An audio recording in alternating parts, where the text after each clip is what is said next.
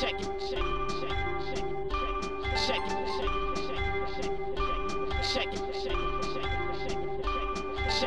Zapraszamy na kolejny odcinek podcastu Codrive.pl, a w nim koniec sezonu ELMS. Aldona i Cezary spędzili wieczór na ceremonii zakończenia sezonu. Pierwszy raz od bardzo dawna widzieli tak rozluźnionego Roberta Kubicę. Podczas tego wieczoru Polak zdradził także kilka informacji na temat swojej przyszłości. Dokładne plany nie są znane, ale wiemy co jest na horyzoncie. W kontekście tej imprezy Cezary wspomina najlepsze bankiety w Formule 1. Przechodzimy do Stanów Zjednoczonych. Jakim cudem to Max wygrał to Grand Prix? Czy po raz kolejny zmieniamy faworyta mistrzostw? Co knuje Mercedes? Mają czy nie mają przewagi? Po raz kolejny omawiamy niekonsekwencje sędziów. Tym razem temat ten wywołał Fernando Alonso. Ale czy w tym przypadku Hiszpan miał uzasadnione pretensje? Mówimy także o postępującej amerykanizacji Formuły 1. To z powodu sytuacji, która spotkała Martina Brundle podczas wywiadów przed startem wyścigu. Celebryci zaprowadzają swoje porządki. Na koniec, tradycyjnie, rozdajemy propsy i disy. Zapraszamy! Dzień dobry wszystkim, witamy się z wami po raz kolejny. Aldona Marciniak, Cezary Gołtowski i Jasia Kolejniczak. Jesteśmy po podwójnym weekendzie wyścigowym Formuła 1 w Stanach Zjednoczonych i ELMS w Portugalii, gdzie był Cezary z Aldoną. Jestem bardzo ciekaw, jak to wyglądało od środka, dlatego że widziałem dużo relacji na Instagramie, dużo śmiechów, dużo plażowania, dużo smacznych rzeczy, więc zacznijmy może od tego, co najprzyjemniejsze. WRT zwycięża w swoim debiutanckim sezonie w ELMS. Wielki sukces i dużo radości na twarzach wszystkich trzech kierowców. Widziałem, że z takich małych ciekawostek na gali rozdania nagród Robert Kubica podarował wszystkim e, kierowcom e, trofea za zwycięstwo w, w sezonie, więc chyba taka luźniejsza atmosfera panowała podczas tego weekendu. No, szczególnie podczas tej imprezy, bo jeszcze bo Robert wszedł do samochodu w pewnym momencie, bo, bo tam były wystawione samochody. To był, to był w ogóle taki duży namiot. Duży namiot bardzo, ale przewiewny, wy- wystawiony na torze niedaleko y, de facto padoku i prostej startowej. Duży, ale przewiewny. No bo w sensie to nie był namiot taki, w sensie, jak ktoś mówi namiot sobie wyobraża taki cyrkowa, to taki w sensie, że no, no nie był to namiot, namiot, tylko Były, zadaszenie, tak, no powiedzmy tak, tak, bardzo elegancko tak. zresztą zrobione, strasznie fajnie zrobiona gala, co więcej prowadzona przez Alana McNisha, czyli byłego kierowcę między innymi Formuły 1, ale generalnie świetnego kierowcę wyścigowego, z którym sobie zrobiłem selfiacza. E, I atmosfera była taka super luźna, super fajna. E, I pod, jakby obok tego namiotu stały samochody mistrzowskie. I jednym z tych samochodów oczywiście był najważniejszy samochód mistrzowski, czy- czyli Orlen Team WRT i tam w jakimś momencie e, już po tej ceremonii rozdania nagród, kiedy Robert prawda, podarował nagrodę swoim kolegom z ekipy, a sam otrzymał do Luisa de Retraza, poszli robić zdjęcia przy tych samochodach i Robert mówi, odpalamy. I oczywiście Luis e, od razu nagrał telefonem i Fej tam stał obok, e, jeszcze byli, mieli przy sobie te trofea. I Robert otworzył kokpit, e, wyciągnął siedzenie, wsiadł do, do, do, do samochodu i mówi, a, nie ma baterii, nie ma akumulatora i nie odpalił. Trochę mi się to kojarzyło, był taki film kiedyś e, z Sylwestrem Stallone, e, taki wyścigowy film i ja nie pamiętam dokładnie jaki był tytuł tego filmu, on został strasznie zjechany. To było, zaczęło się od tego, że Sylwester Stallone chciał zrobić, wyprodukować film o Formule 1 i o wyścigach. Więc zaczął węszyć przy Formule 1, pojawił się w padoku, pamiętam, że był między innymi podczas Grand Prix Monaco, ale się za bardzo z Bernim nie dogadali w tym temacie. Ponoć scenariusz, który przedstawił też nie był jakoś szczególnie dobry i zrobił w związku z tym film oparty na, na tym, na Indykarach. I tam było coś takiego, że Stallone grał takiego kierowcę już emerytowanego Joe Tanto i był młody, gniewny Jimmy Bly, którego on tam był wciągnięty, żeby pomóc temu Jimmy'emu Blyowi, żeby jeździć i tak się uporać ze swoimi domionami. Jedną z tych scen było, jak są na jakimś party w Stanach Zjednoczonych, nie pamiętam w jakim mieście i, i wsiadają do bolidów, odpalają i pędzą przez miasto. Studzienki jakby fruną w nocy, po, po, podbiją studzienki, więc się zastanawiałem, czy Robert nie, nie, nie, nie odpali i nie pojedzie jak ten Jimmy Bly i, i Joe Tanto. E, ale też nie za bardzo mieliby gdzie, bo tor jest w środku niczego, nie? W sensie, że musieliby jeździć po okolicznych drogach, więc, więc raczej e, to, to by No nie to bardzo ładne drogi były, takie wąziutkie, e, sympatyczne, osiołki obok. Wydaje mi się, że zbyt, zbyt, zdecydowanie zbyt nierówne, kręte i wąskie, żeby pojechać tymi prototypem LMP2, tak więc to by nie zadziałało, no niestety. Ale zdjęcia były, były ładne. Tak, pewno. tak, tak, bardzo. Y, Z kamery policyjnej. Nie, no to, to, to też myślę nie, nie uświadczył. No i generalnie była to strasznie fajna impreza, dlatego że no, część ludzi, no, na przykład Robert przyszedł ubrany in blanco, y, więc strasznie rzadko jest okazja, żeby, żeby zobaczyć... Założyć białą koszulę. Tak, żeby zobaczyć Roberta w takim stroju w ogóle e, eleganckim. Zresztą tak samo przyszedł Louis Deletras. E, I no i to, to co jeszcze można powiedzieć, to to, że yy, no, Ro- Robert jest człowiekiem bardzo serdecznym i takim gościnnym i ki- kiedy pojawił się przy stole yy, WRT Team, Team Orlen i, i po- pojawili się goście, to Robert przyjął jakby na siebie tą rolę gospodarza, więc częstował Imprezy. panów zazwyczaj piwem, mówiąc, bo tam były wystawione butelki takie, "Po- po- proszę bardzo, a panią polewając szampana. I to też było takie strasznie miłe, strasznie fajne, bardzo sympatyczne i takie no nietypowe, nie? Raczej, raczej nie widuje się, się, się go e, jakby w, w, takich, takich momentach. Tak normalnie Robert jest skupiony na pracy, robota, powaga i tam żadnych tutaj szaleństw po wyścigu, nawet wygranym, nie wygranym, siadamy do samolotu, lecimy dalej. A tu był jeden taki moment, Tak, których ja widziałem może kilka w życiu, Duszą towarzystwa Tak, tak, i tak. rozkręcał imprezę. takiego wyluzowania i takiego właśnie, e, ale też radości takiej wspólnej, nie? Bo to jest też takim, w, tym podejściu, w tym jego zachowaniu jest to takie właśnie, że razem, nie? Że dla ludzi. Nie takie, że tutaj o, o idę na imprezę, tu chodźcie chłopaki, tylko taki właśnie, no dusza, dusza towarzystwa, ta, tak to można ująć. Więc generalnie ceremonia była, była super, tak? Było, strasznie fajnie to wyszło i była taka właśnie, dużo było w niej ciepła takiego i takiej przyjaznej atmosfery. E, przyjął najpierw w ogóle em, Vincent szef Voss. tak, Vincent Voss przyjął, e, przyjął puchar dla najlepszego zespołu. Mam w ogóle fajne zdjęcia z tego. I też strasznie fajnie mówił, jak doszło, jak, jak ten projekt się zaczął. Mówi, że się zgadali z Robertem, że można by coś takiego, było takiego zrobić. Dość późno to zrobili, no bo dość późno zostało potwierdzone budżety. E, Bez Orlenu to by oczywiście nie, nie, nie mogło się odbyć. E, e, I mówi, że potem się skontaktowali z tym, z Luisem Deletrazem i z Ifejem Je i mówi, że potem stworzyli po prostu absolutnie cudowny skład w tym zespole i wydaje mi się, że to jest, jakby podsumować ten tytuł, to oczywiście WRT zrobił super robotę, tak, to jest bardzo dobry zespół i to był ich debiut przecież w prototypach, mieli duże doświadczenie w e, 24-godzinnym ściganiu w GT, ale w prototypach nie ale y, no, absolutnie kluczem do tego wszystkiego był, był skład kierowców. Fenomenalny, nie bardzo równy, bardzo mocny. Każdy miał jakby swój wkład z, z kierowców y, bardzo duży w rozwój tego zespołu. Natomiast to jeszcze to, co się rzucało w oczy ostatecznie, e, a już najbardziej pod sam koniec właśnie y, podczas tej imprezy, to było widać oznaki przez cały sezon, ale, ale już tam, kiedy, było to ce- celebracje, że faktycznie tak jakśmy na początku o tym mówili, ten projekt naprawdę skupiał się wokół Roberta i on był taką centralną postacią w tym. To nie znaczy, że miał wpływ na wszystko i zawsze robiono tak, jak on chciał i tak dalej, bo tak nie działa. Natomiast generalnie rzecz biorąc i obaj kierowcy, i Louis i, i Faye, yy,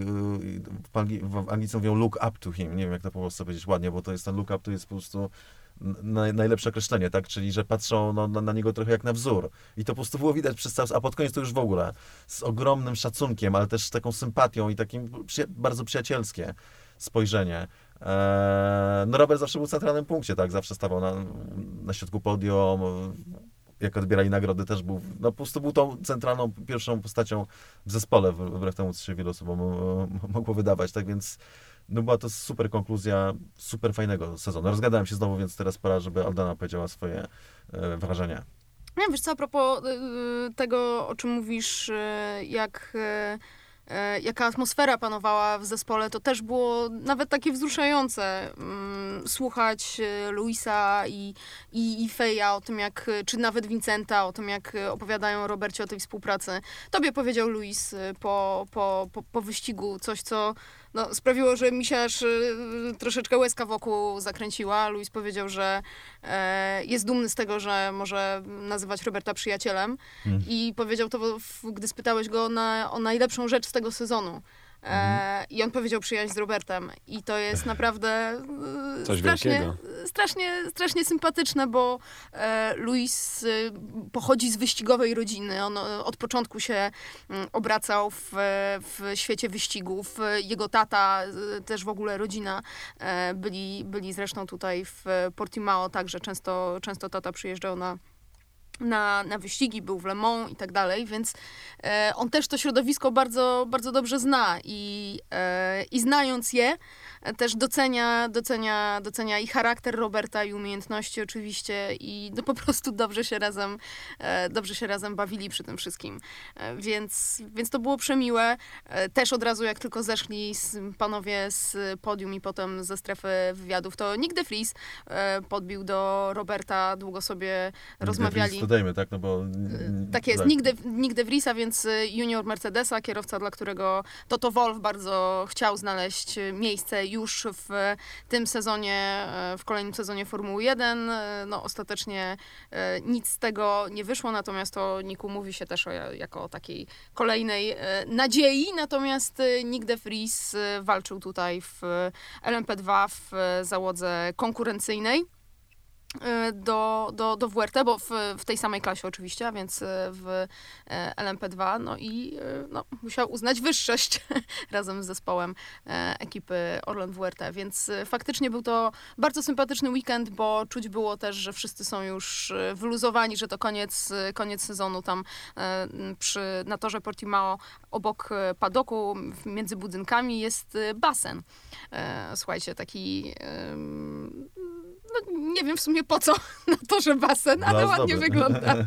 ładnie wygląda i e, chłopaki e, Ferdynand Habsburg z, z kolegami, e, oni stali na podium oczywiście tego ostatniego, ostatniego wyścigu. E, Ferdynand zresztą też w bardzo dobrych relacjach z, z ekipą WRT na prostej startowej. E, Podszedł tam przywitać się i pożegnać e, przy okazji, no więc e, w samych majtkach wskoczyli do tego basenu na koniec. Więc się przydał. było jak 150, ale, ale, ale tak. Także dużo takich miłych, e, miłych akcentów na koniec. No i jeszcze, no w ogóle to, to, to jak powiedziałeś o tym właśnie tej atmosferze, nie? że ona była zupełnie inna niż podczas wszystkich wyścigów. Znaczy dla nas w ogóle było totalnie dziwne, dlatego że mieliśmy dwa wyścigi przecież do obrobienia. Bo z jednej strony byliśmy na wyścigu, na, e, na całym na weekendzie wyścigowym ELMS, ale z drugiej strony przecież jeszcze było Grand Prix USA, czyli te wszystkie wieczorne sesje i to się zrobiło w taki dziwny miszmasz zamieniło. E, I z jednej strony człowiek przyjeżdżał do padoku i ta luźna atmosfera, nie tylko w WRT, w ogóle w całym, no, to jest po prostu końcówka sezonu i to, i, to, i to było widać, więc ona się strasznie udzielała, była przepiękna pogoda, po prostu codziennie słońce i, i za dnie było bardzo, bardzo ciepło. Portugalię, te rejony Portugalii są absolutnie fantastyczne, więc to był taki dziwny weekend, że człowiek, w ogóle trzeba zacząć od tego, że zupełnym przypadkiem z, znalazłem nam e, miejscówki, e, znaczy nie przypadkiem nad oceanem, ale w takim miejscu, że, że, że jak poszliśmy na śniadanie, to y, po prostu te widoki prawie jak w Australii, tylko niżej. W sensie, że klify, nie klify, po prostu przepiękne. To zresztą było widać na naszych Insta Stories i, i, i też na Instagramie. Zapraszamy, bo są zapisane widokóweczki. Tak, więc y, no taki wychodzisz, nie, i wiesz, że masz jeszcze ileś tam, ileś czasu, no to obok jest plaża i ocean, no to co, nie usiądziesz na, na, na kocu na pół godzinki, a może i nawet na godzinkę, żeby, że, tak, no, jeżeli, nie musi być na torze, bo się sesje zaczyna, zaczynało tej o tej, zresztą to jeszcze był czwartek na, na początku. E, I potem z czegoś takiego wbijasz do padoku i, i robisz, nie? Taki Miła strasznie dziwne. E, no, czy nie ma co marudzić, broń Boże. Natomiast to generalnie był to taki weekend ze wszechmiar inny zupełnie niż te, niż te pozostałe. Więc y, strasznie fajny, bardzo, bardzo fajny. No i sportowo też bardzo dobry, tak, bo ostatecznie to drugie miejsce na mecie na zwieńczenie sezonu. Pierwsze było nie do wyjęcia. E, United Autosports numer 22 był za szybki. Wyścig znowu bardzo dobrze, bardzo mądrze pojechany przez cały zespół. No i jeszcze mieliśmy zwycięstwo w LMP3 dla, no, dla Inter Europol Competition, dla polskiej ekipy. Co prawda tam dość późno się dowiedzieliśmy, bo nawet w trakcie imprezy, kiedy, kiedy Alan McNish miał wyczytać kto ma jakie nagrody, to mówi, że za LMP3 musimy poczekać, dlatego że trwają jeszcze dyskusje na temat wyniku ostatniego wyścigu. Potem się okazało, że po prostu zespół DKR, zdaje się, który wygrał, e, został zdyskwalifikowany. To dało zwycięstwo e, Inter Euro, Europol Competition, więc też mieliśmy taki bardzo fajny polski akcent na koniec sezonu. E, Pozytywny. No i ogólnie muszę powiedzieć, że, że, że był to strasznie fajny weekend, ale jeszcze raz tam jakby podsumowaniem tego wszystkiego to była ta atmosfera i... Bo to było strasznie rzadkie, bo tak jak mówię, Robert zazwyczaj jak coś się dzieje, bo Robert leciał do Bahrajnu, przecież teraz y, we wtorek miał lecieć, chyba to, to teraz jak nagrywamy. E, Zawsze jak coś się dzieje po wyścigach, no pamiętam jak z Grand Prix Kanady, to w mojej obecności podchodzili do niego ludzie z BMW, jak wygrał Grand Prix Kanady i mówili, że ten, że słuchaj, no ten, impreza tego, Robert mówi, nie, muszę lecieć, ma samolot, ale no może przełożyć, nie, nie, muszę lecieć, bo chyba zdaje się wtedy miał jakiś procent, nie wiem, czy coś w rajdach testował, czy coś, no nie, nie pamiętam dokładnie o co chodziło, ale po- nawet wtedy po tym zwycięstwie takie i, i, i dużo nie mógł potem. rajdach. W, a w 2008 No roku był- masz rację, nie mógł w rajdach, to, to prawda. No ale co, coś miał. Coś Tak, tak, miał jakieś tam swoje, y, tak, y, działania. E, I w wielu in, przy wielu innych okazjach, nie? Jednak, je- jednak było takie stri- stricte trzymanie się, prawda, te, tej, tej rutyny w pewnym sensie i, i ta, taka jego sumienność i takie, że e, okej, wygraliśmy, ale znowu przynajmniej kolejne wyzwania, a tutaj nagle ten, jeden raz na, na, na długi, długi czas mamy ten, te, te, tę twarz Roberta taką bardzo właśnie ciepłą i taką radosną, no taką, która po prostu chce, może to jest też ele- element tego, że to jest zespół bardziej, to jest, to jest sport bardziej zespołowy jeszcze, bo mamy dwóch kolegów w ekipie i tak dalej, więc być może to jest wpisane w element po prostu ścigania endurance. W każdym razie było to ze wszech miar wyjątkowe doświadczenie, jakby, jakby udział w tej, w tej całej ceremonii. Ale chyba też po prostu było to bardzo ważne zwycięstwo dla Roberta. Tak, tak sobie myślę, że skoro tak się cieszył i celebrował, to też musiało to być nie bez znaczenia dla, dla samego kierowcy po prostu. No. No. Myślę, że to mm, jednak mimo wszystko na tym sezonie kładzie się cieniem e, Le Mans i Robert zresztą nie ukrywał, że oddałby ten tytuł może nawet kilka razy za to, żeby, żeby jednak e, dowieść to zwycięstwo w Le Mans. Tam mogła się wydarzyć historia absolutnie fenomenalny wynik, natomiast, y, natomiast y, oczywiście jest to kolejny tytuł mistrzowski do e, kolekcji. No i pytanie, co dalej? No właśnie, to jest bardzo ważne pytanie na, na, na tym etapie, dlatego że znowu no, zrobi, zrobiliśmy trochę rozmów z Robertem i też e, była rozmowa z TVP, która e, no, wydaje mi się jeszcze na, naniosła jakby warstwę jasności trochę bardziej na, te, na, na, ten wywiad, ten mój szczególnie pierwszy z weekendu z Robertem na temat tego, co ma być. I no wnioski, znaczy to nie jest, de facto to nie jest nic nowego, bo szliśmy w tym kierunku, ale teraz to już w zasadzie padło z ust Roberta, tak, że oczywiście priorytetem jest Formuła 1, e, ale szanse na starty w Formuła 1 są najmniejsze. E, A jeżeli nie to, to Robert mówi, że ma już ustawione jakieś swoje, że pewne schematy działań on, on już nie ma, że z jego punktu widzenia sytuacja jest dość prosta, tylko trzeba na ten czekać moment, aż się odblokuje ten rynek, aż to po prostu zacznie, zacznie działać dalej. Natomiast były jeszcze kwestie tego właśnie, no bo e, naturalnym krokiem będzie dla Roberta łek. Robert teraz wystartuje w dwóch wyścigach łek, natomiast zrobi to, no, nie, nie powiem, że dorywczo, natomiast to po prostu e, dostał zaproszenie od, od ekipy High Class Racing, żeby zastąpić Jana Magnusena, ojca tego Magnusena, Kevina Magnusena, też byłego kierowcę Formuły 1 e, i pojechać w kategorii Pro Am, czyli de facto trochę niższej niż, no, nie- no niższej kategorii niż, co prawda w Mistrzostwach Świata, ale de facto kategoria jest niższa niż ta, w której jeździli w Mistrzostwach Europy. Dlatego, że wymaga obecności przynajmniej jednego zawodnika z najniższą brązową licencją. E, Kierowca gentleman. Stąd, stąd nazwa Pro Am no i profesjonalna, amatorska i skład załogi. Tak jest. Natomiast no, to, jest, tak- to są dwa starty. To nie jest jeszcze deklaracja, że będę jeździł w przyszłym roku w łeku, to nie jest deklaracja, że będę startował z High Class Racing regularnie. To jest, tak działa generalnie e, świat w ogóle wyścigów endurance. Warto zwrócić uwagę, że Ferdynand Habsburg przecież jeździł e, w WRT w, w, w Mistrzostwach Świata. W WRT w łeku, a w Euro- European Le Mans Series w rywalach WRT, w ekipie tak. rywali WRT. I to jest e, fair, no, fair Tak, and tak, square. to, to, Tam tak, te tak, to jest zmiany zespołu zupełnie normalne. Tak, nie tak jak często. w Formule 1, że jak ktoś Mhm. już ma kontakt z jedną ekipą, to, ta, to cyrograf na byczej skórze podpisałeś ty i bisy. E, prawda, że koniec. Na nie ma. byczej mówisz. Tak. to był cytat z niemieckie wiecza.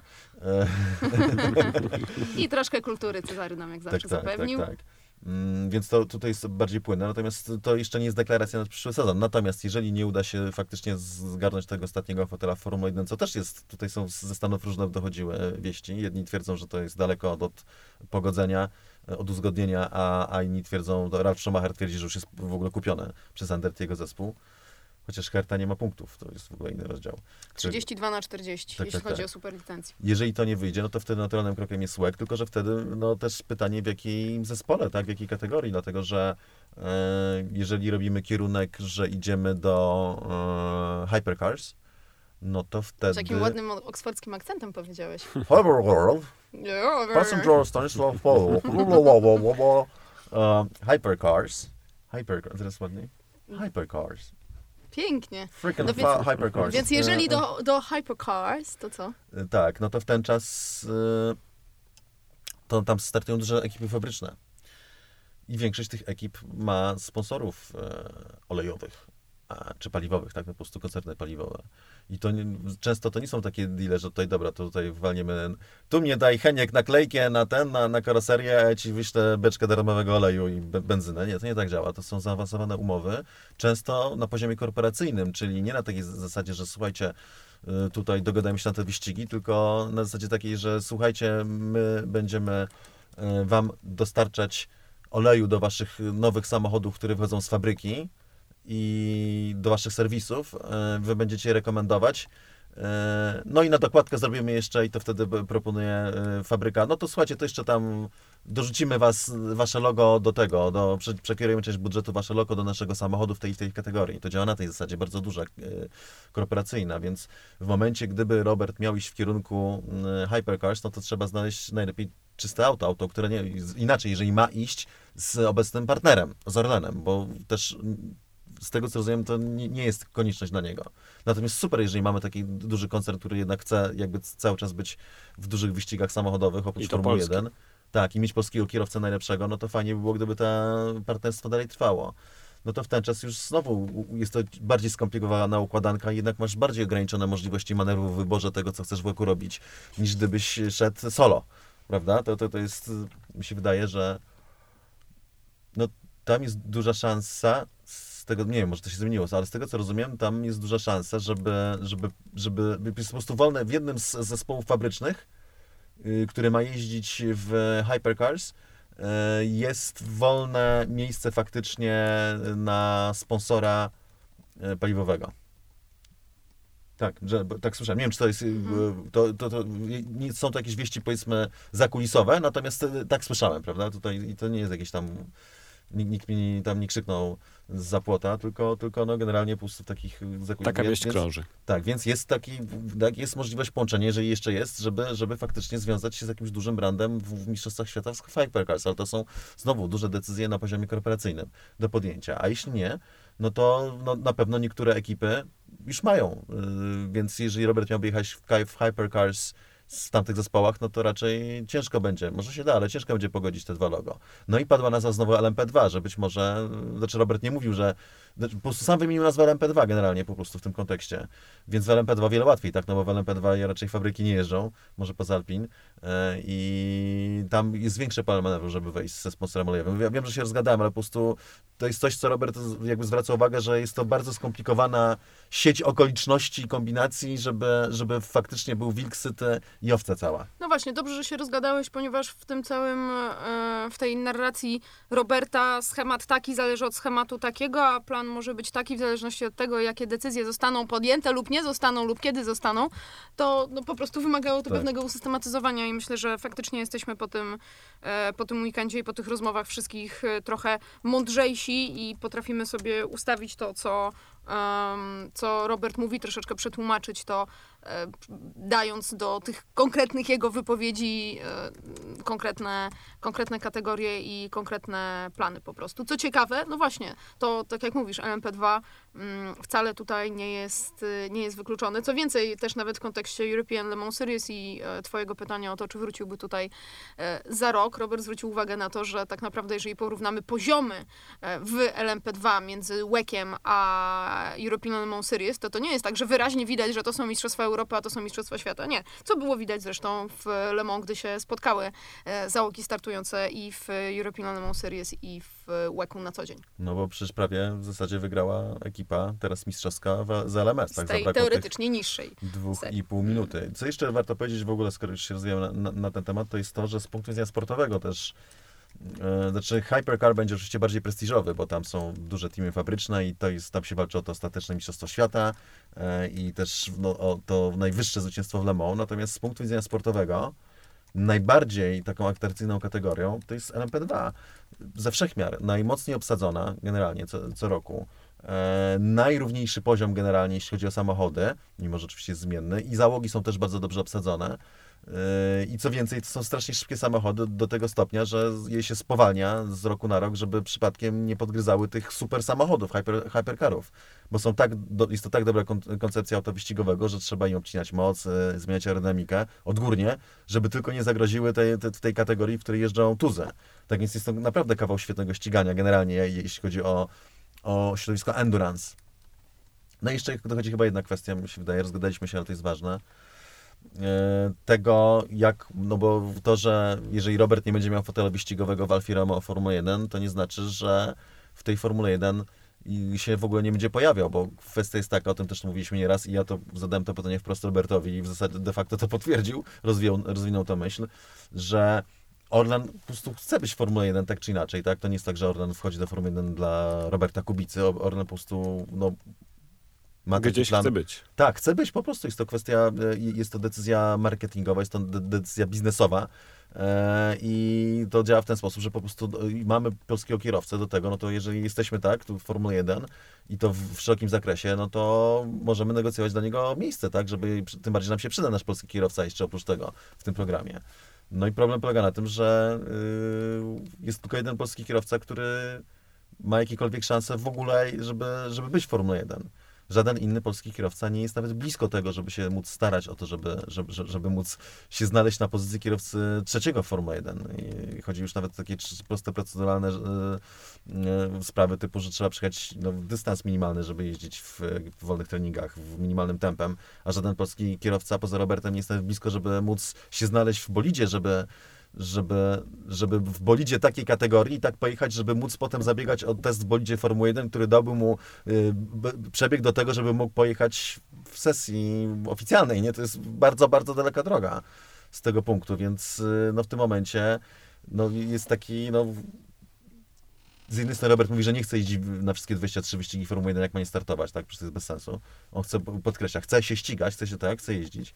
E, Natomiast z, z drugiej strony, jeżeli nie on będzie zaangażowany w ten projekt, tak, gdy Orlen zostanie w Formule 1, a Orlen chce zostać, no to kto? No, nie, nie ma żadnego polskiego kierowcy. Więc jest to taki no, dość skomplikowana układanka, w skrócie.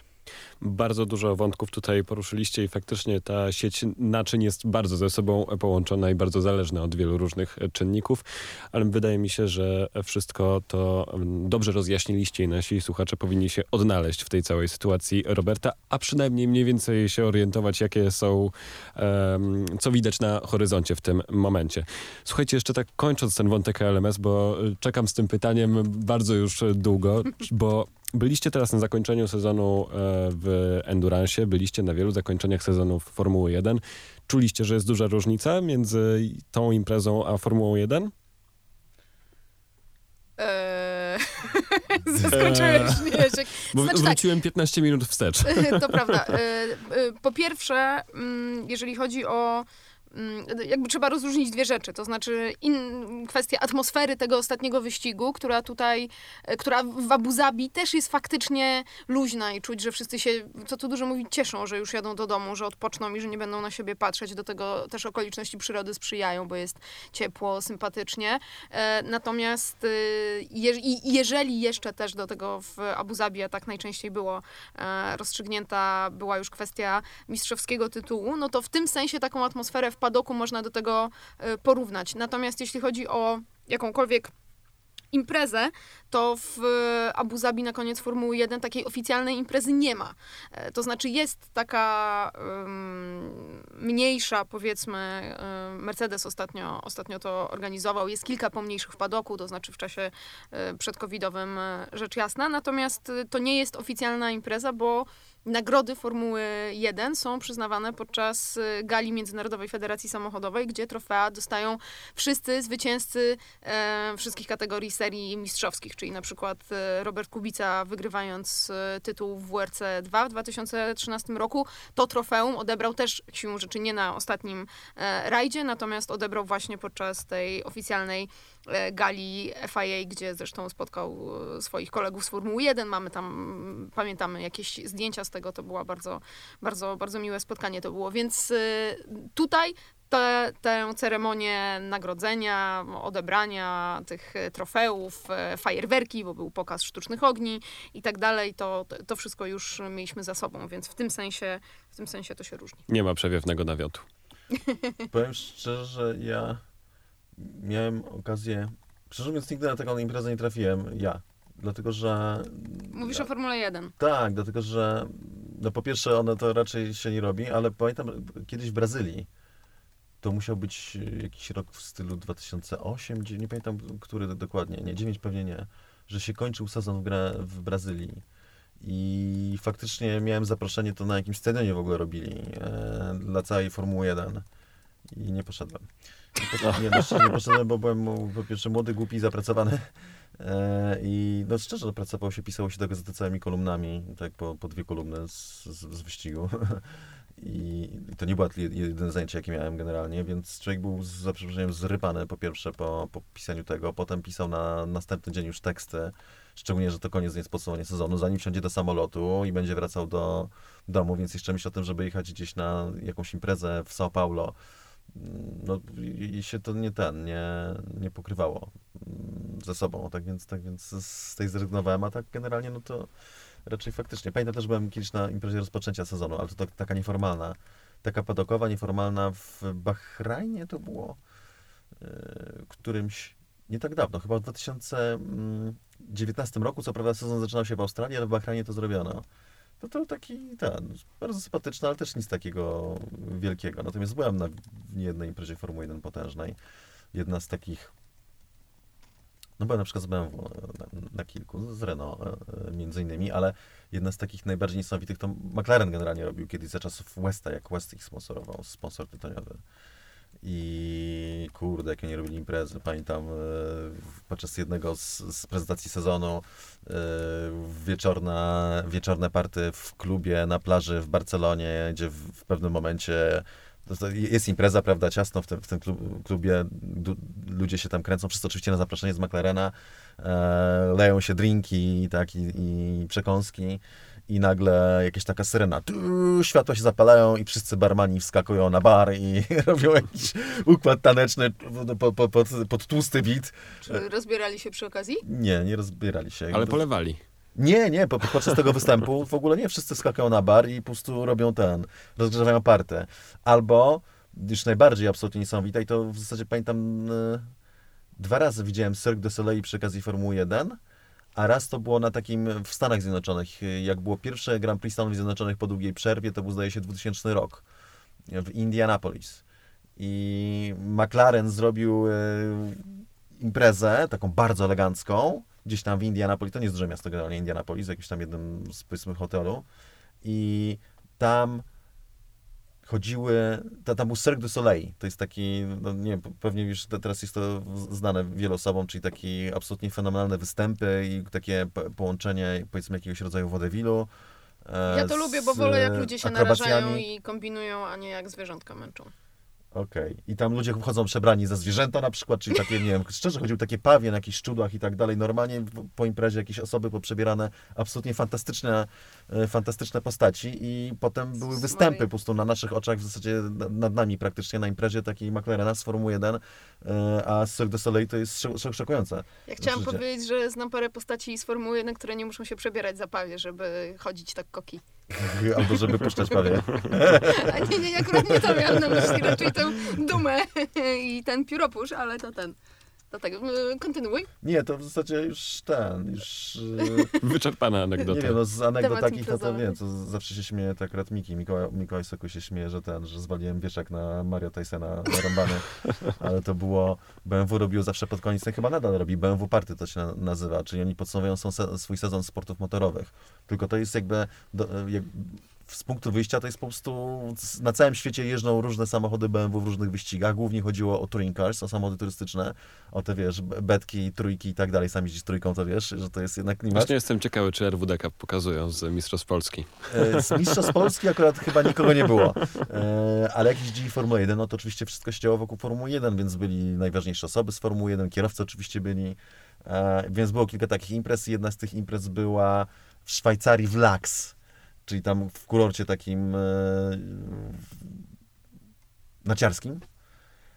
I no tam były różne atrakcje i pod koniec imprezy tam po prostu, no fakt, faktycznie byłem po spożyciu trochę, nie, nie ukrywam, że, że zdarzało mi się kiedyś zajrzeć do kieliszka delikatnie, ale to już da, dawno, nie no, po prostu byłem, co z dużą byłem zmęczony wieczorem. Pamiętam, że też bardzo, rano byłem bardzo zmęczony, ojej. I coś tam się ubierając, potrąciłem wieszaki i one się zaczęły przewracać i za mną stał Mario Tyson, czyli szef BMW, który był po, poza jednym spięciem, jakie mieliśmy kiedyś, to był naprawdę w porze facetem, nie? I to oczywiście wyszło z tego ten, śmiechu było co niemiara, jest ostatnio takie modne powiedzenie, więc, więc śmiechu było co niemiara, natomiast, natomiast zaliczyłem taki skandal, to jeszcze, że skończę już to imprezowanie, to pamiętam, że następnego dnia musiałem, bo oni odwozili nas na lotnisko, ja miałem z Curychu. I wstałem, no, najpóźniej jak się dało, i miałem Ale transport. wstałeś, to jest sukces. Wstał, nie, szczerze, wsta- to był Bo nie sukces, biorąc pod uwagę to, jak migło, tam jakieś brudne powietrze było w tych e, szwajcarskich Alpach, bo po prostu tak mi głowa ciążyła rano i przyjechało pode mnie BMW 7 i byłem je sam jedyny w limuzynie, jeszcze tam rozkładany taki, że można nogi rozłożyć normalnie. Skorzystałeś. O kurde, to było po prostu podróż życia. Wydaje mi się, że wyczerpaliśmy temat. Znaczy mógłbyś coś wspominać, ale może na razie, bo zagadamy. Mieliśmy mówić o To poważnych sprawach, a na przerwie o międzysezonowej o możemy zrobić specjalny odcinek na temat y, najlepszych imprez y, w, w motorsporcie, które e, przeżyliście. Ale tak, faktycznie, przejdźmy teraz do Stanów Zjednoczonych, bo tutaj dużo się także wydarzyło. Mam wrażenie, że to był wyścig idealny dla wszystkich e, pasjonatów e, oglądania wyścigów z stoperem, z live timingiem i szukania i zastanawiania się, jak taktycznie to będzie rozwiązane, dlatego że faktycznie takiego czystego ścigania to nie powiedziałbym, że było jakoś dużo i żeby to było jakoś specjalnie ekscytujące. Cały wątek z Fernando Alonso i jego perypetiami e, na pewno tutaj dostarczał fanom dużo e, atrakcji, ale no cała pogoń Louisa Hamiltona za Maxem Verstappenem i pit stopy, no to były rozwiązania czysto taktyczne i na tym e, w dużej, w dużej mierze polegało to, e, to ściganie. Nie spodziewaliście się chyba tego, że Red Bull e, zwycięży. Pamiętam, że jak rozmawialiśmy jeszcze tydzień temu, to raczej stawialiśmy na Mercedesa. Podczas pierwszego treningu te przewagi były e, strasznie duże i myślę, że też patrzyliście na to z lekkim przerażeniem, jak, e, jak bardzo Mercedes wyprzedza Red Bulla na początku tego weekendu. No a niedziela skończyła się zupełnie inaczej.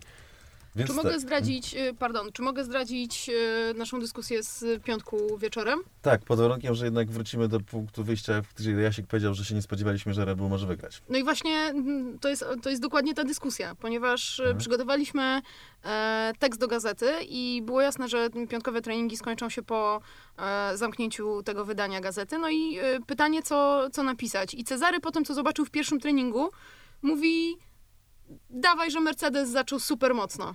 No, że Mercedes że pozamiatał, nie? Że, że, potem- pozamiatał, że... Ale że... nie zaczynamy od tego. y, Raczyłaś zapomnieć, Aldona, że byłem tą y, jedną A, z jeszcze się cofamy, przed dobra, weekendem, która właśnie mówiła, że Red Bull nie jest na przegranej pozycji. I dowiedziałem to dość praktycznie, wymieniając argumenty, dla których Red Bull może jednak mieć szansę.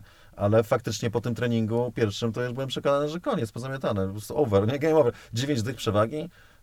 y, Bottasa ponad nad, nad, nad Verstappenem i to nie było takie wyczarowane. Natomiast są teorie z kolei, czytałem, bardzo ciekawe, że Mercedes po prostu testował w tym momencie y, granice swoich silników i jechali całą sesję po prostu na A, podkręcenie i uznali, to, że, to, to, to że tego nie pociągną. Raz, a dwa, y, Mercedes musiał zmienić podłogę w samochodach, w ogóle podłogi w samochodach i musiał ponoć zdetunować to swoje zawieszenie, o którym też chyba powinniśmy pomówić, czyli to zawieszenie, które bardzo radykalnie obniża y, jakby tył samochodu, żeby y, jakby zgasić docisk y, z dyfuzora i zmniejszyć opory, plus oczywiście zmniejszyć opory ze skrzydeł.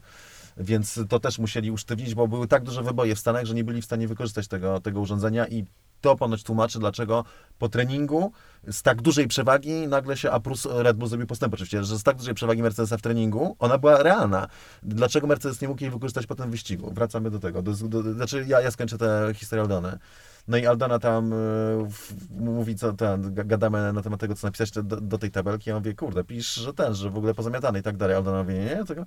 No i napisała po swojemu. I dobrze, nie? Bo gdyby napisała po mojemu, no to byśmy z, pozamiatali po jednym treningu cały weekend Grand Prix. Więc y, tak, więc ja y, napisałam, ale żeby nie było, to tylko z takiej wrodzonej zachowawczości, a nie z przekonania, bo ja też jak zobaczyłam to, co się wydarzyło w tym pierwszym treningu, to, to byłam przekonana, że to już jest po, po rozmowie, e, po temacie. Natomiast, e, natomiast tylko i wyłącznie dlatego, że ja generalnie życiowo jestem tak bardziej wycofana, to napisałam o tym, że Formuła 1 celebruje razem z NBA 75-lecie NBA, jakieś tam tego typu rzeczy na, e, na a Mercedes dobrze zaczął, kropka. Efekt dżdżownicy. Tak, dokładnie. Natomiast, natomiast, y, natomiast to, to był szok.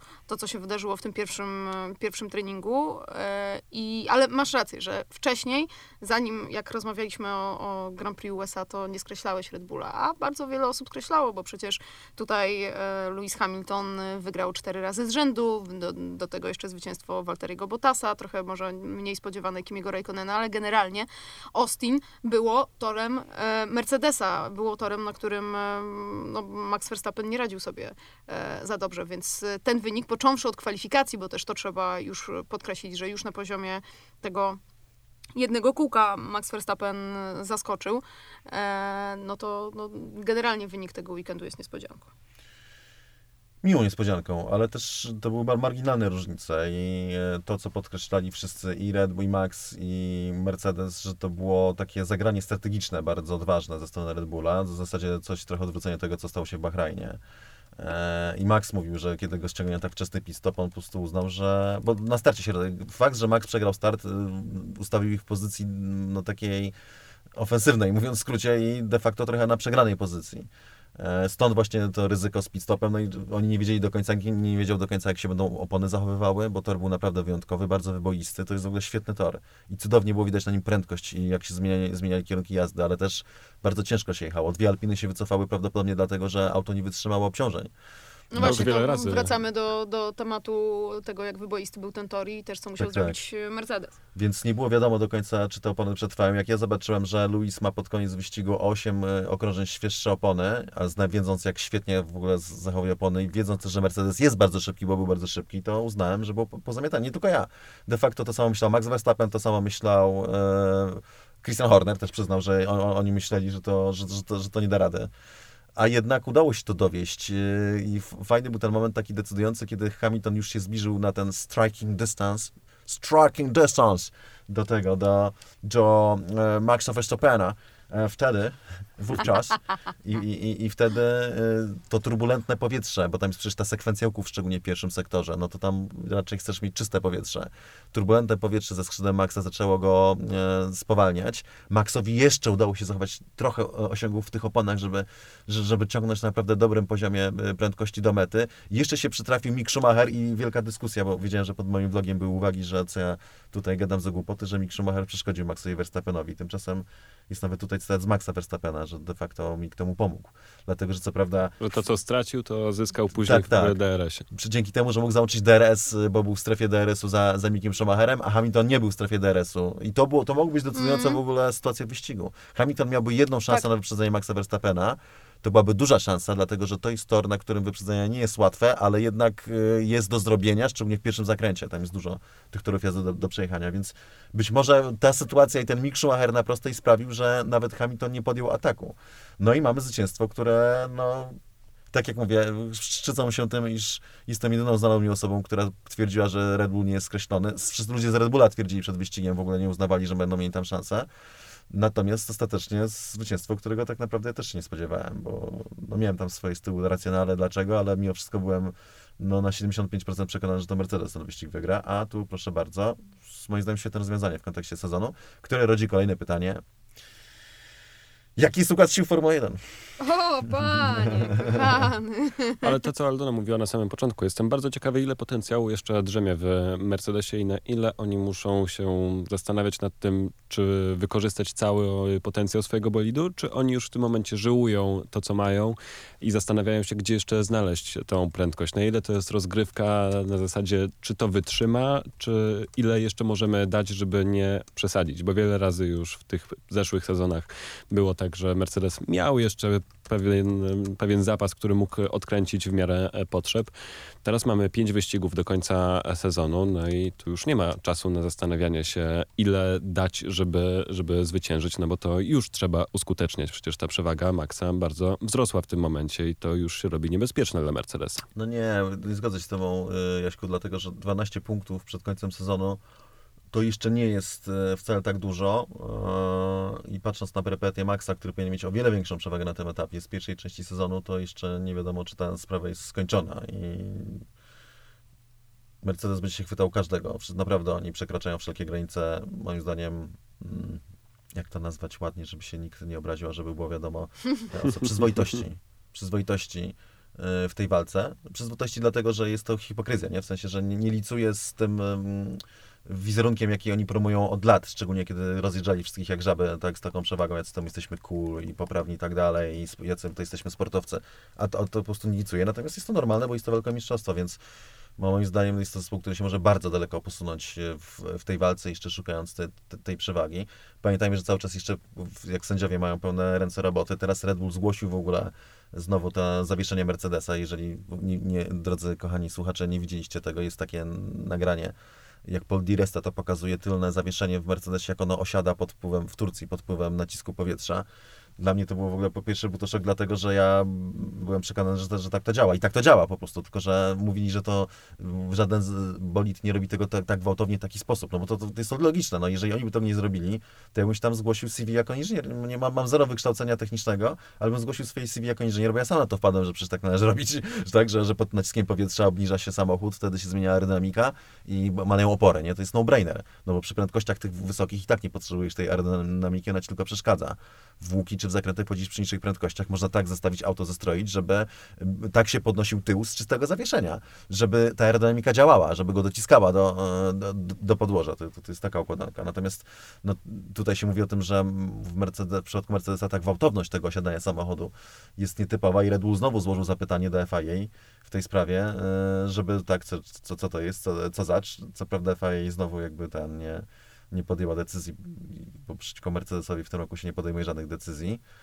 A trzeba też dodać, że to jest tylko i wyłącznie kwestia interpretacji przepisów przez FIA. To oni decydują. To nie jest tak, że to jest. Znaczy, to jest niby w przepisach napisane, ale mieliśmy 100 100 tysięcy przykładów w, w historii, kiedy FIA podejmowała różne decyzje techniczne, zakazywała różnych rzeczy albo je zatrzymywała, y, co przypadkiem sprawiało, że szanse w mistrzostwach były równiejsze. Taki pierwszy przykład z tej parafii to, to ten damper mass, czy, yy, znaczy mass czyli czyli e, amortyzator mas, jak to się mówiło, czyli system przedniego przede wszystkim zawieszenia wymyślony przez Renault, y, który no, stabilizował przód samochodu i działanie opony, opon, bo to opony, opony Michelin zro, zrobione w samochodach Fernanda Alonso, kiedy, kiedy Alonso walczył o tytuł mistrza świata.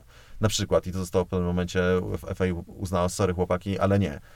E, I na tej samej zasadzie mogłaby uznać w Mercedesie, nie wiem, że przednie skrzydło nie, albo że, albo że słuchajcie chłopaki, to rozwiązanie nie. Natomiast najwyraźniej te decyzje nie zostają podjęte. Yy, Ale, ale zapytania padają, prawda? Więc cały czas mamy jeszcze tę rozgrywkę techniczną yy, w tle. Yy, Red Bull mówi, że no tutaj w Stanach nie mógł, nie mógł Mercedes używać tego zawieszenia, dlatego że po prostu było zbyt dużo wybojów, musieli usztywnić i bo auto by nie wytrzymało strukturalnie. Natomiast twierdzą, że w, na, na, w Soczi czy w Turcji szczególnie Mercedes zyskiwał 70 sekundy na okrążeniu dzięki temu, że to ma. Tak więc no, kolejny taki element w, w tej walce, który może przechylić szale. To co w takim razie poszło nie tak w Mercedesie? Dlaczego, Ten weekend? dlaczego tak to wyglądało No w ten weekend? tym, mówiliśmy o tym, że jest No, teoria, na, że... na koniec wyścigu. Dlaczego to się tak skończyło, a nie, nie Też inaczej? o tym mówiliśmy. Mick Schumacher. Nie, No, e, tak. Jeszcze jest jedno też, że ten, że Ha- Hamilton twierdzi, nie, zespół twierdzi, chyba Szownin powiedział, że powinni go byli ściągnąć trochę wcześniej na pit stop, mimo wszystko, dać mu trochę więcej czasu na tych świeższych oponach, żeby, żeby Maxa doganiał. Ale mi się wydaje, No że to się złożyło po byłyby prostu... takie świeższe. Szereg okoliczności, super za zagranie, bardzo dobre tempo Red Bulla, e, chociaż w wyścigu wydaje mi się, że Mercedes nie był do Red Bulla wolniejszy, byli bardzo na równi, byli bardzo na równi. Mm. E, Może Red Bull ciut szybszy e, chwilowo, ale Mercedes z kolei lepiej traktuje opony, więc po prostu miał przewagę taką, że delty, znaczy średniej cza- czasu prawdopodobnie miał lepszą od Red Bulla na, na, na stincie tak zwanym. No, no i ostatecznie jeszcze kwestia toru, czyli to, o czym też e, mówiliśmy, że w momencie, w którym e, Max no, najpierw stracił track position, e, bo stracił po starcie, ale po pierwszym pit stopie odzyskał, to ostatecznie to, żeby być z przodu okazało się ważniejsze, bo na, w Austin bardzo trudno jest jechać za drugim samochodem i w związku z tym bardzo trudno jest wyprzedzić. Czyli po prostu Max był koniec końców szybszy i Red Bull ugrał tą strategią, którą, którą sobie e, wymyślili, pomimo że sami do końca w nią na początku chyba nie wierzyli. Tak to e, mogę zinterpretować? Nie. Nie? Nie, to znaczy właśnie widzisz, to nie jest tak, że tutaj Red Bull miał przewagę tego tempa i Max Verstappen był w wyścigu wyraźnie szybszy. W sensie ja tylko do tego pierwszego zdania mam, mam, mam, mam ale. Dobrze. Tylko bardziej tak jak, e, bardziej zbliżam się do tego, co powiedział Czarek, że jeżeli chodzi o samo to tempo e, wyścigowe, to Mercedes wcale nie ustępował. Natomiast inne rzeczy się złożyły na to, że e, nie był w stanie tego wygrać. Czyli tym razem szczęścia miał więcej Max. Znowu polemika. Eee, nie, to, bo to, za, za, to mi się Robert zawsze przypomina, który mówi, że nie ma szczęścia czy tam pecha w motorsporcie. Jest to jakby szereg pewnych okoliczności technicznych bardzo konkretnych. To jest bardzo skompliko- skomplikowany sport, który sprawił, że, że ostatecznie wbrew temu, że wydaje mi się, że wyboje tak naprawdę. Gdyby tor nie był tak wyboisty, prawdopodobnie Mercedes by ten wyścig wygrał. To, to, to wydaje mi się, że to jest naj, na- najprostsza odpowiedź na to bardzo szerokie i trudne zagadnienie, dlaczego wbrew zapowiedziom, wbrew, wbrew własnym oczekiwaniom nawet, bo pamiętam jak Helmut Marko mówił, które wyścigi jeszcze mogą wygrać i, i jeszcze szef sportowy Hondy jak o tym mówił, to, to żaden z nich nie wymienił e, Stanów Zjednoczonych. tak, tak, to w ogóle nie wchodziło w grę, a mimo tego, mimo tego udało się ten wyścig wygrać. To wyboje będą odpowiedzią. Czekamy w takim razie na Grand Prix Meksyku i zobaczymy, jak e, tam się spiszą prognozy Red Bulla, no bo w końcu tam chcieliby wygrać i wy też stawialiście wielokrotnie na to, że to jest ten tor, na którym Red Bull powinien czuć się dobrze. Ale to dopiero za dwa tygodnie, niecałe. E, skupmy się jeszcze na jednym wątku z tego wyścigu. Fernando Alonso przez cały sezon dostarcza nam wielu atrakcji. Nie inaczej było podczas tego weekendu, gdzie ścigał się z Kimim Raikkonenem i z Antonio Giovinazzi i komunikacja radiowa między Alpine a FIA była bardzo kolorowa i bardzo podobała się chyba wszystkim wymiana zdań między e, właśnie Alpine a Massim, gdzie pytano o to, czy można tak wyprzedzać po zewnętrznej części toru, jak robił to Raikkonen. Massi odpierał na to, że, e, że nie. E, Dużo tutaj było kontrowersji wokół tego, gdzie jest granica tego odpowiedniego wyprzedzania. Tak to chyba można nazwać. Jestem ciekawy, jakie wasze stanowisko w tej sprawie, bo dla mnie Fernando Alonso zaczyna trochę bardzo e, kolorować i wykorzystywać jakąś taką polityczną e, narrację do tego, co się dzieje podczas wyścigów. Nie wiem, czy też tak to odbieracie. Też tro, trochę podobnie, chociaż moim zdaniem to było bardzo emocjonalne. Znaczy, faktycznie Fernando podniósł rabat na temat sędziowania w Formule 1 i zrobił bardzo słusznie, dlatego że to sędziowanie jest fatalne. Jest, o tym musimy, mówimy o tym od kąd jest ten podcast, mówiąc w skrócie. Cały czas. cały czas Niekonsekwencja to chyba jest słowo Dokładnie. klucz. I to znowu Alonso powiedział, bo też e, byłem na takim spotkaniu dla, dla, dla mediów wybranych, e, wideo spotkaniu z Fernando Alonso. I on oczywiście dostawał, był o to pytany. I mówił, że ostatecznie, że nie trzeba nic zmieniać w ogóle w regulaminach, tylko żeby sędziowie je interpretowali bardziej spójnie. I tu faktycznie się z nim, się z nim zgodzę. E, bo to jest faktycznie takie, no po prostu co wyścig to inna decyzja i faktycznie miał rację, jak mówił, że to jest z, pas, z paszportem związane, bo jest związane, no to jest po prostu to jest słabe, nie? To jest słabe, bo to no psuje, psuje absolutnie. To nie jest tak, że my siedzimy tak barany przed telewizorami i nie wiemy o co chodzi y, i panowie mądrzy sędziowie, a przede wszystkim mądry pan Massi nam tłumaczy jak tym osiołkom, jak dzieciom, że no słuchajcie, przecież to było czerwone światło, a na czerwonym świetle się nie jedzie. Nie, tylko po prostu fakt, że, że, że są takie wątpliwości, one są na całym świecie, świadczy o tym, że to sędziowanie jest niekonsekwentne i że po prostu jest bardzo, bardzo słabe. Jest bardzo złe. Natomiast akurat w tych przypadkach, na które skarżył się Alonso, Moim zdaniem ewidentnie sędziowie podjęli dobre decyzje.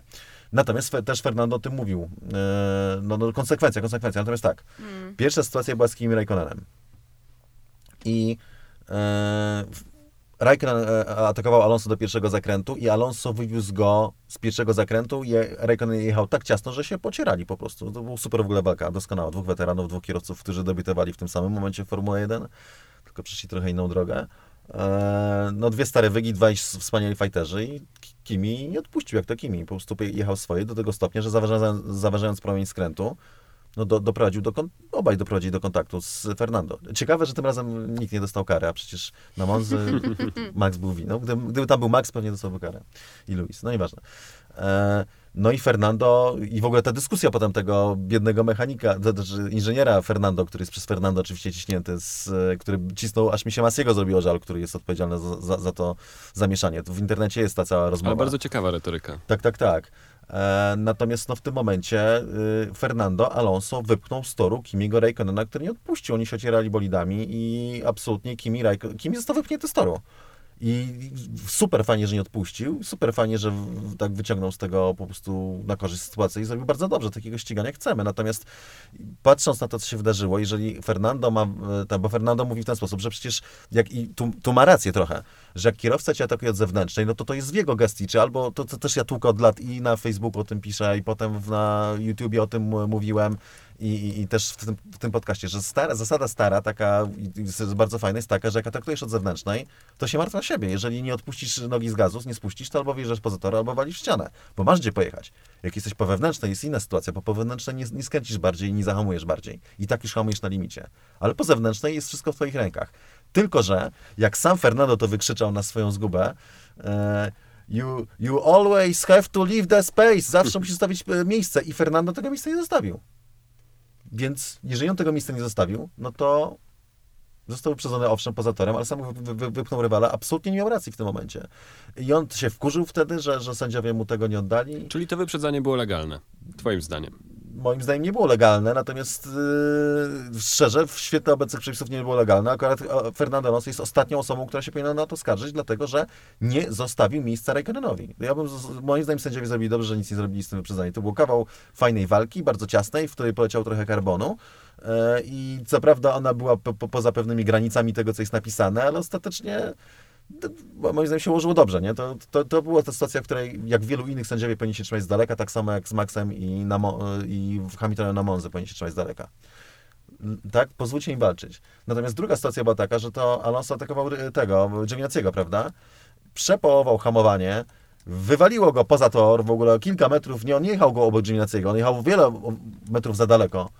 I on ma pretensje, mówi, że to są takie same sytuacje. To nie są takie sa- same sytuacje. Sędziowie dokładnie podjęli znowu bardzo dobrą pozycję, że no sorry, ale nie można zachować pozycji zyskanej w ten sposób. Tak więc tutaj Fernando, moim zdaniem, ten mm, płakał, nie? I ni- niestety najgorsze jest to, że nie robił tego z taką chamską, mistrzowską premedytacją, jak w, w Rosji ściął pierwszy zakręt, żeby sobie nadrobić parę pozycji i pokazać sędziom, że, że jednak robią słabą robotę, jeżeli to jest możliwe. Tylko to było takie no, rozpaczliwe i to- okej, no, to są nerwy i tak dalej, natomiast też Fernando, który jest Ugotowany taki Hiszpan. cool, tak, dokładnie. Gra takiego cool zawsze i tutaj fafarafa, jajwa i, i, i nagle ten, no, to nie, nie brzmi to, mówiąc szczerze, od kierowcy, którego, co tu dużo mówić, jestem fanem takiego kierowcy. Tak więc tutaj absolutnie Fernando nie miał racji. Nie wiem, jak, jak wy sądzicie. Pełna zgoda. Czy możemy już o celebrytach, bo ja czekam, żeby się nad nimi poznęcać. Nie, nie, jeszcze jedna Jeszcze rzecz, była sytuacja sytuacja. między Sainzem i Ricardo. E, I to było zawodach. Sainzem, Ricardo i Brudna. Norrisem. Tak, tak. Dirty A, nie, nie mówię o kolejnej, o kolejnej. No Bo Sainz, jeszcze z początku wyścigu to podobna, analogiczna do tego, co z Fernando Alonso. Tutaj się zastanawiam, czy sędziowie powinni ingerować, bo w rezultacie wyszedł niezły bałagan z tego. Tak No. kończąc ten wątek sędziowania. Tam, tak, tak, to miał ra, rację Sainz, że to takie zabawa, że tutaj ty oddaj mi, ja oddam, tak, ty mi pokażesz, to ja ci pokażę, nie? Więc tak, takie, na takiej zasadzie tak, to dziecinne trochę, w skrócie, yy, zachowanie.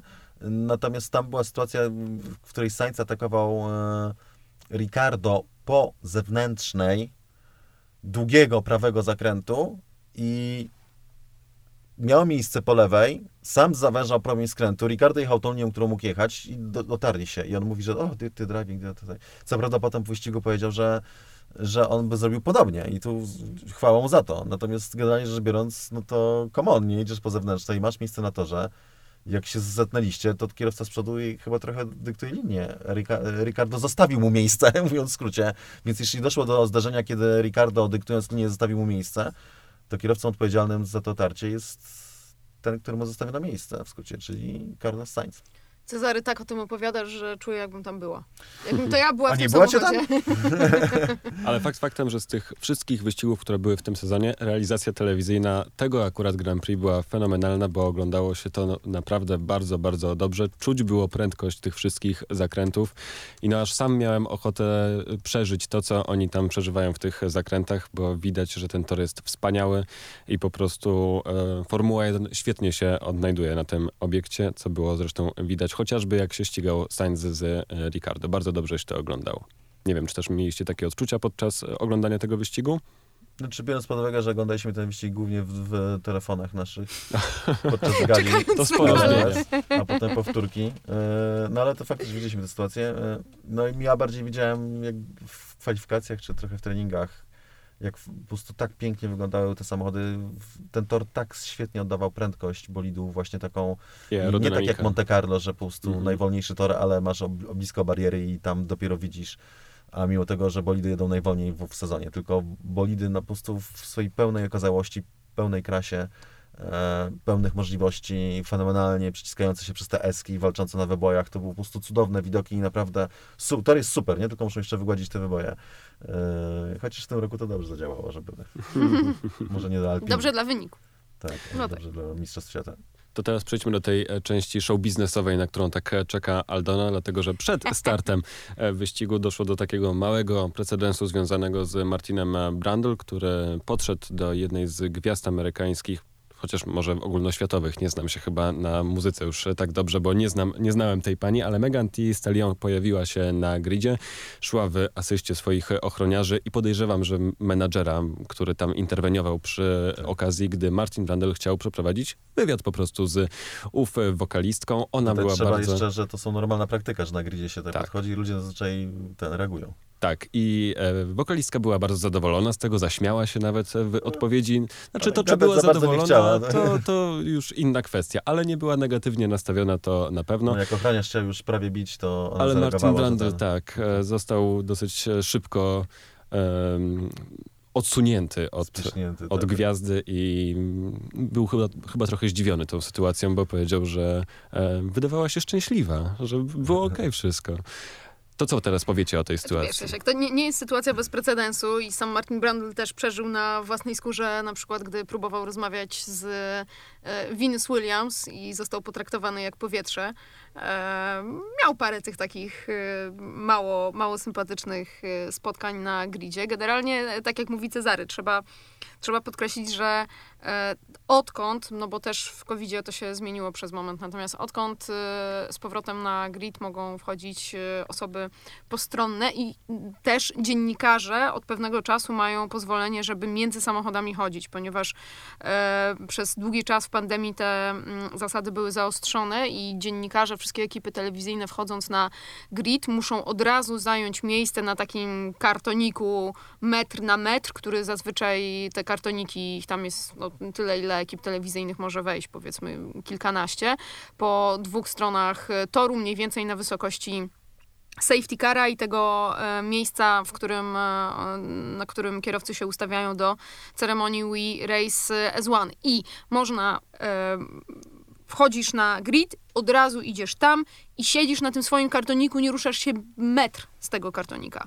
Tak było, tak było przez większość tego sezonu. Potem e, wprowadzono, e, rozluźniono tę procedurę i rzeczywiście e, reporter z kamerą mogą już chodzić między samochodami i można podchodzić do e, ludzi, którzy tam są, oczywiście e, zachowując e, dystans, czyli konkretnie z kijem na przynajmniej metr i na tym e, mikrofonie kij. E, I Tutaj jakby tyle, jeśli chodzi o kwestię formalną i procedurę. E, Wszyscy broadcasterzy dostają informacje od, od, od, od Formuły 1, e, jacy celebryci pojawią się na, mm, na, na Grand Prix, kto będzie na gridzie. Czasami przy okazji jest informacja, że ktoś wywiadów udzielał e, nie będzie, natomiast e, no, najczęściej jest to kwestia po prostu dobrej woli. No i tutaj w, wkraczamy do, do, do jakby tego, co, o, co, o co w tym wszystkim chodzi. To jest kwestia zwykłych manier. No, jak cię mama nie nauczyła i tata cię nie nauczyła, albo życie cię nie nauczyło, no to jesteś taki jak ta pani, której ja też nie znam. Ja się myślałam, że ty znasz, bo jednak trochę Nie. nas dzieli, więc mm, miałam nadzieję, że przynajmniej okej, ja nie znam, ale może młode pokolenie Ale okazało zna. się gwiazdą. pojęcia, kim jest ta pani. Przyszła ubrana w jakąś siateczkę, jakby szła do klubu nocnego e, na, na wyścig Formuły 1 z ochroniarzami. Tak jakby ktokolwiek chciał w ogóle cokolwiek jej na tym gridzie zrobić. Albo w ogóle cokolwiek od niej chciał, albo w gdyby ona była w jakikolwiek sposób ważna na tym gridzie. Jezus Maria, wszyscy tam mają swoją robotę do wykonania i wszyscy mają ją, przepraszam bardzo, ale w czterech literach. To, że ona ze swoim wielkim ego tam chodzi. Więc ostatecznie to jest strasznie śmieszne, bo w takiej sytuacji naprawdę tam każdy jest zajęty sobą, każdy ma swoją robotę i nikogo nie obchodzi, czy pani w siateczce sobie chodzi między samochodami, czy nie chodzi i już z pewnością nikogo nie obchodzi, żeby jej coś tam zrobić, żeby potrzebowała nie wiadomo ilu ochroniarzy. Zresztą sama do małych nie należy, bo jak e, googlałam kto to jest, to przy okazji się dowiedziałam, że ma 1,80 m, więc jakby co, to przypuszczam, że sama by tam przyłożyła, jakby trzeba było. No ale wracając, nie trzeba by było, bo każdy się zajmuje, zajmuje sobą i ostatecznie w takich właśnie momentach wychodzi e, no naprawdę jakiś jakim jesteś, jakim jesteś człowiekiem. Ostatnio, mm, gdzie to było? To chyba były Włochy. E, był Usain Bolt. Em, olimpijczyk, e, wielokrotny mistrz olimpijski, mistrz świata, naprawdę e, doskonały atleta. Nie widziałam jednej osoby, której by odmówił wspólnego zdjęcia, pogawędki czy jakiegoś czasu. Po prostu każdy, każdy do niego e, podbijał cierpliwie, uśmiechał się do tych zdjęć, obejmował, szedł dalej. No i Klasa. tak, i to po prostu, wiesz, Gdzie Usain czy tutaj... gdzie ta, to, jak to się nazywa, to... Nie wiem, jak ona się nazywa. zjawisko to zjawisko muzyczne. Więc ostatecznie to są. Ja lubię takie sytuacje, bo wtedy wychodzi, jakim jesteś człowiekiem, niezależnie od twojej pozycji, twoich pieniędzy i tego, na ilu ochrania życie stać. Po prostu. Więc. Yy, I ostatecznie jeszcze jedna rzecz. To ona była gościem w Formule 1. to ona tu była tak, gościem. E, I w tym momencie to jest po prostu, przepraszam, ale wyżej ten niż dupę ma. No to jest, wydaje mi się, taka zagadnienie. Niestety Formuła 1 będzie szła w tym kierunku, dlatego że Formuła 1 jest poddawana amerykanizacji yy, i to moim zdaniem to jest dopiero początek i to, że było 400 tysięcy Amerykanów na tym wyścigu, to jest ogromny sukces. E, I to jest zasługa Netflixa. I już się mówi o trzecim wyścigu w Stanach Zjednoczonych, Las Vegas. Już się mówi o tym, że Stany Zjednoczone przy takim zainteresowaniu e, mogą nawet 7 wyścigów e, obrobić Jezu, i na tym nie zarobić. strasz. Nie, nie będzie siedmiu, tak się wydaje. Chociaż Konrad Arabia to jest, to jest ich seria wyścigowa w tym momencie. Jak nie kupią tego Saudyjczycy i nie będzie siedmiu Grand Prix Arabii Saudyjskiej, to, to jest to całkiem możliwe. Do Stanów lepiej. I oni wnoszą tu pewne swoje obyczaje. Było dużo celebrytów, dużo osób takich znanych i lubianych. Ja na przykład bardzo się cieszyłem, że był Ben Stiller, którego bardzo lubię.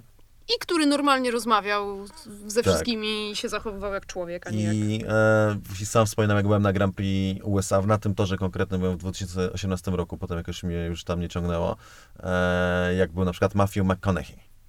E, przez, przychodził dzień w dzień, a on był taki pocieszny, chociaż sprawiał wrażenie, jakby był ten, y, mocno go słońce zaparowało, albo ten, albo jakby był lekko odcięty chyba taki od rzeczywistości. jest Swojego lubię strasznie w ogóle. I pamiętam, jak byłem w Mercedesie, on był gościem Mercedesa i tam jest Louis przychodzi, on ze swoim tym towarzystwem coś tam zagadają do siebie tego i tak jest chwila ciszy i Matthew Ma- McConaughey pokazuje pani, która jest obok mówi This is me mother. This is me mother. And this is. Taki, z takim akcentem. Zajebiste, nie? W ogóle on ma taki teksański, nie? Strasznie bardzo go lubię. E, teraz było ich bardzo dużo, natomiast no, ten, ten, ten Rowdy, tak? E, Rowdy Name Bart, jak to było w tekście e, tego Free Fallen. E, Nie, nie Free Fallen, ten, ten. A ja nie e, wiem teraz, o czym mówisz. Wide Open, Into the Great Wide Open. No, ale E, no, to jest piosenka Toma Petty. Okej. Jak o, o człowieku, który ten, y, nauczył. Tak. się kilku kordów y, zagrać na gitarze i nagle został gwiazdą i miał tego, Rowdy Name Bart, czyli, czyli tego Hmm. y, ochroniarza, który nazywa się ten Rowdy, ta góra, y, która szła, już miałem powiedzieć kolor, Boże, znowu by wyszło, że jestem niedobry, e, szła przed tą panią, e, taki o, fafarafa, no taki, tak jak wiadomo, są goście, wbijają do, do tego padoku i przyjmują go jakby, jakby był ich, no ale okej szczerze mówiąc, nie mam za bardzo nawet już problemu z tym, bo ona nie musi chcieć udzielać tego wywiadu, nie umówili się i tak dalej. Niech jej będzie, naprawdę. Natomiast y, ta sytuacja mi bardzo przypomniała ten moment, który jakby w padoku wzbudził, może nie we wszystkich, bo to nie wypada mówić w ogóle tego oficjalnie, nie, bo to jest y, ten, wtedy słowo na R można zarzucić. Natomiast jak Lewis Hamilton, idąc za tą modą kilka lat temu, jeszcze przed COVID-em, wpadł na pomysł, żeby dokładnie tak samo wparować do padoku na testach w Barcelonie. Na szczęście poszedł po rozum do głowy i podobnym, chyba tak. skumał, że trochę zrobił z siebie idiotę w Tak, tym tak, momencie. siarę straszną, nie? W ogóle tak ludzie patrzyli, what the fuck, w ogóle po, jakiego wała mu w padoku, co mu tam w ogóle, kto co zrobi, nie? Przecież jakiś absurd w ogóle. Ale poczuł, nie? Słak taki miał, że kurde, bo tu koledzy z Ameryki mają swojego zawsze tego, to on się wbił na gwiazdora do, do, do, do padoku rajdów Formuły Pierwszej ze swoim, ale na szczęście potem z tego zrezygnował. No chyba ktoś mu powiedział ostatecznie, że po prostu no, pośmiewisko z siebie robi, gdzie w ogóle takie, no jak, po co, nie? Absurd, absurd, absurd, absolutnie absurdalna sytuacja, bo się na Amerykana robił. Więc to mi się wszystko wiąże jakby w jeden taki rodzaj pewnego rodzaju kultury, tak, i modus vivendi y, jakby amerykańskich y, celebrytów y, z konkretnych grup.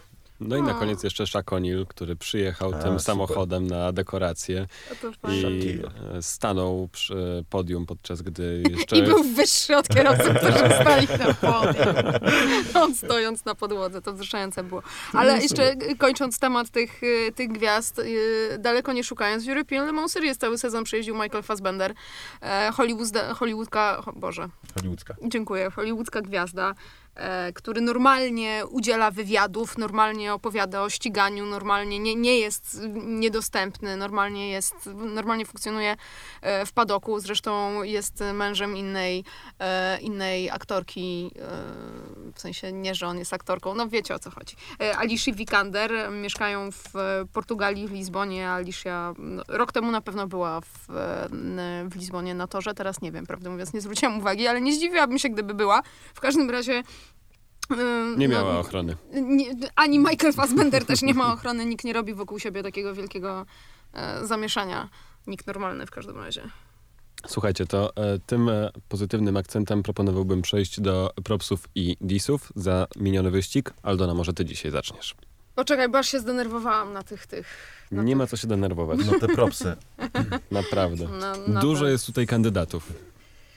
E, no dobrze, to w takim razie mój propsik, moi drodzy, leci do Daniela Ricardo, który pokonał Lando Norrisa w e, kwalifikacjach, pokonał Lando Norrisa w wyścigu. Wprawdzie e, no do, do, do Ferrari, do Charlesa Leclerca dość sporo stracił, ale wygląda na to, że to był taki wyścig, który daje nadzieję, że może, może faktycznie ta Monza to nie był tylko taki one-off i, i, i Daniel tam końcówkę sezonu będzie miał lepszą.